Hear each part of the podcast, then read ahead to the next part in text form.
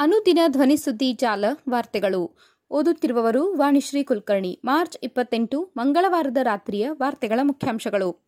ಹನ್ನೊಂದು ಭಾಷೆಗಳಲ್ಲಿ ಪೋಸ್ಟರ್ ಅಂಟಿಸಿ, ಪ್ರಧಾನಿ ವಿರುದ್ಧ ಪ್ರತಿಭಟನೆ, ಎಎಪಿ ನಿರ್ಧಾರ. ಬಿಎಸ್ವೈ ಮನೆ ಮೇಲೆ ದಾಳಿ, ಕಾಂಗ್ರೆಸ್ ನಾಯಕರ ವ್ಯವಸ್ಥಿತ ಕುತಂತ್ರ, ಎಂದ ಬೊಮ್ಮಾಯಿ.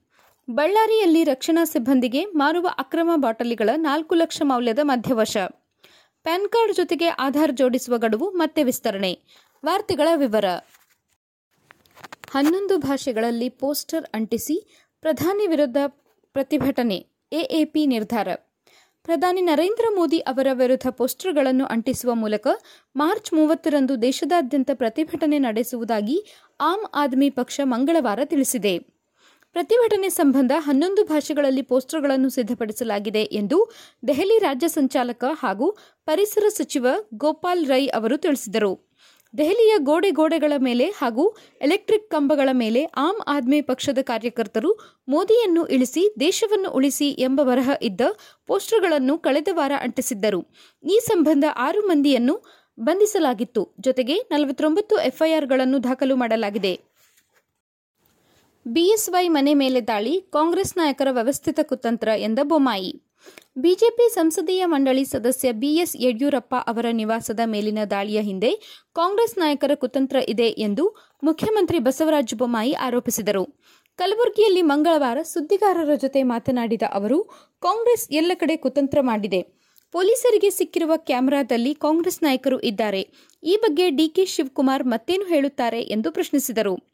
ಆ ಜನಾಂಗಕ್ಕೆ ಬಂಜಾರ ಸಮುದಾಯ ಏನೂ ಗೊತ್ತಿಲ್ಲ.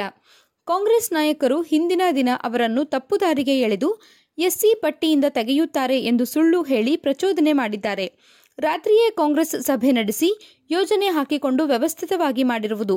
ಸಾಕ್ಷಿ ಸಮೇತವಾಗಿ ಹೇಳುತ್ತಿದ್ದೇನೆ. ಸುಳ್ಳು ಹೇಳುವುದನ್ನು ಡಿಕೆ ಶಿವಕುಮಾರ್ ಅವರು ಬಿಡಬೇಕು ಎಂದರು. ಬಳ್ಳಾರಿಯಲ್ಲಿ ರಕ್ಷಣಾ ಸಿಬ್ಬಂದಿಗೆ ಮಾರುವ ಅಕ್ರಮ ಬಾಟಲಿಗಳ ನಾಲ್ಕು ಲಕ್ಷ ಮೌಲ್ಯದ ಮಧ್ಯವಶ ಬಳ್ಳಾರಿಯ ವಿದ್ಯಾನಗರದ ಮನೆಯೊಂದರ ಮೇಲೆ ದಾಳಿ ನಡೆಸಿದ ಅಬಕಾರಿ ಅಧಿಕಾರಿಗಳು ಮತ್ತು ಸಿಬ್ಬಂದಿ ವಿವಿಧ ನಮೂನೆಯ ದುಬಾರಿ ಮದ್ಯವನ್ನು ಜಪ್ತಿ ಮಾಡಿ ಒಬ್ಬರನ್ನು ಬಂಧಿಸಿದ್ದಾರೆ. ಬಂಧಿತ ಈಶ್ವರ್ ರವಿಚಂದ್ರ, ಬಿನ್ ಲಕ್ಷ್ಮೀನಾರಾಯಣ್ ತಮ್ಮ ಮನೆಯಲ್ಲಿ ರಕ್ಷಣಾ ಸಿಬ್ಬಂದಿಗೆ ಮಾರಬೇಕಿದ್ದ ನೂರ ನಲವತ್ತೆರಡು ಮದ್ಯದ ಬಾಟಲಿಗಳನ್ನು ಅಕ್ರಮವಾಗಿ ದಾಸ್ತಾನು ಇಟ್ಟಿದ್ದರು ಎಂದು ಬಳ್ಳಾರಿ ಜಿಲ್ಲೆ ಅಬಕಾರಿ ಉಪ ಆಯುಕ್ತ ಎನ್ ಮಂಜುನಾಥ್ ತಿಳಿಸಿದ್ದಾರೆ. ಏಳ್ನೂರ ಐವತ್ತು ಮಿಲಿಲೀಟರ್ ಸಾಮರ್ಥ್ಯದ ನೂರ ನಲವತ್ತೆರಡು ಬಾಟಲಿಗಳಲ್ಲಿ ಒಟ್ಟು ನೂರ ಆರು ಪಾಯಿಂಟ್ ಐದುನೂರು ಲೀಟರ್ ಮಧ್ಯ ಇದ್ದು, ಇದರ ಮಾರುಕಟ್ಟೆ ಬೆಲೆ ರೂಪಾಯಿ ನಾಲ್ಕು ಲಕ್ಷದ ಒಂದು ಸಾವಿರದ ನೂರ ಅರವತ್ತಾರು ರೂಪಾಯಿ. ಅಧಿಕಾರಿಗಳಿಗೆ ಸಿಕ್ಕ ಖಚಿತ ಮಾಹಿತಿ ಆಧರಿಸಿ ದಾಳಿ ನಡೆಸಲಾಗಿದ್ದು, ಪ್ರಕರಣ ದಾಖಲಾಗಿದೆ ಎಂದು ಉಪ ಆಯುಕ್ತರು ತಿಳಿಸಿದ್ದಾರೆ.